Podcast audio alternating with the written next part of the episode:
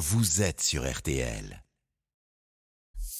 RTL Midi. Pascal Pro et Céline Landreau. Il y avait deux mecs en T-Max, et il a vu une Kalachnikov, il est venu, il a tiré sur le mec, il voulait se réfugier ici et ça lui a mis une balle, la balle fatale et il est mort ici. Pour moi, c'est un film là, c'est pas réel pour moi. 28 morts déjà depuis le début de l'année à Marseille. Vous avez entendu le témoin de l'un de ces règlements de compte. Il y en a eu trois rien que pour ce week-end.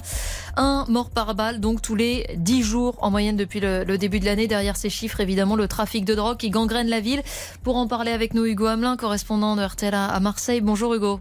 Bonjour Céline, bonjour à tous. Et Maxime Lévy, journaliste euh, police-justice à la rédaction, bonjour. Bonjour. Euh, d'abord, euh, Hugo, vous couvrez, vous, régulièrement ces règlements de compte à Marseille. Est-ce que vous avez le sentiment que la situation empire?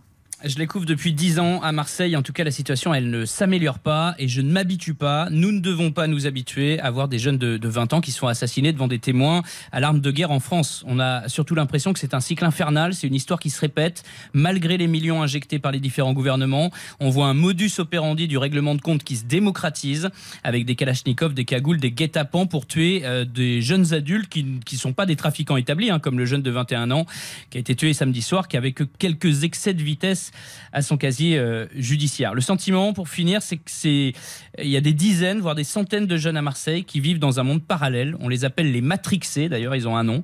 Et la règle, c'est réussir dans le trafic ou mourir. Euh, règlement de compte, c'est toujours un peu nébuleux. Qui règle son compte à qui? C'est-à-dire que ce sont des mafias, entre guillemets, qui règlent leur compte à ceux qui euh, ne sont pas dans le système ah non, non, là vous avez euh, les, trois personnes qui ont été abattues ce week-end, elles n'ont pas du tout euh, de, grosses condamnations pour euh, trafic de stupéfiants. Ce sont pas du tout des. Alors pourquoi elles sont abattues précisément? Elles sont abattues par le système mafieux, si j'ose dire? Ah bah elles sont abattues à coups de Kalachnikov en pleine rue, Pascal. Donc effectivement. Oui, mais par qui? Qui règle ah bah son compte? À qui? très bonne question, très bonne question. Mais alors ça, c'est euh, à la police judiciaire qu'il faut euh, qu'il faut faut la poser. Euh, vous avez simplement ce que je veux ce que je veux vous dire par le fait que ça se démocratise, c'est que vous avez pour pour des motifs qui peuvent être plus futiles que la lutte pour un, point de deal, des gens qui vont aujourd'hui se tuer à la, à la Kalachnikov à Marseille, comme ça a été le cas ce week-end. Oh, mais à chaque fois, l'arrière-plan, Hugo, ça reste le trafic de stupes. Pas toujours, mais très souvent, effectivement. Il y a aussi des vendettas, il y a des meurtres préventifs dans l'optique de, récupérer un point de vente. Il y a des victimes collatérales aussi, on ne va pas les oublier.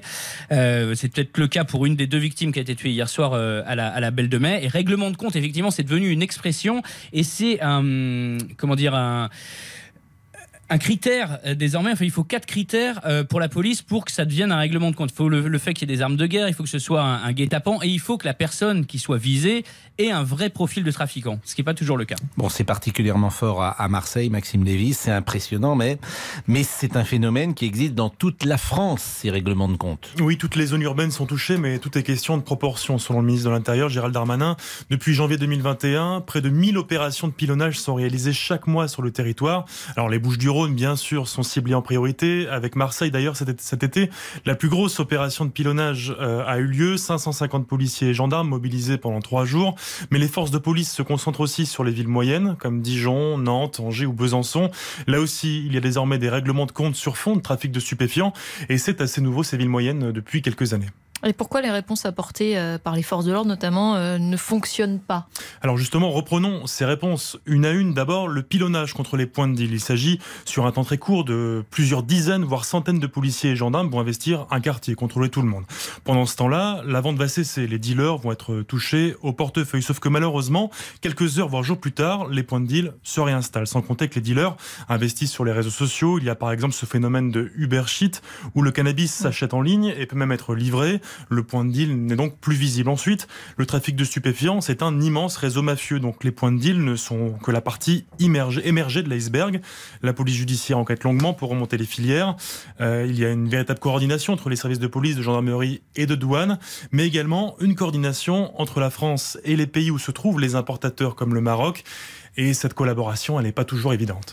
Dans ce dossier euh, de la drogue, on parle rarement des consommateurs. Est-ce qu'il faut davantage les sanctionner? On posera la question tout à l'heure euh, aux auditeurs parce que c'est quelque chose effectivement qui est souvent mis de côté. Merci Maxime Lévy, merci Hugo Hamelin.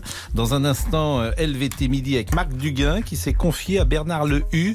Et si je vous ai bien écouté ce matin, bonjour Bernard Lehu, c'est un roman d'espionnage. Eh oui, son premier, figurez-vous. À tout de suite. Jusqu'à 13h, RTL Midi. Pascal Pro, Céline Landreau.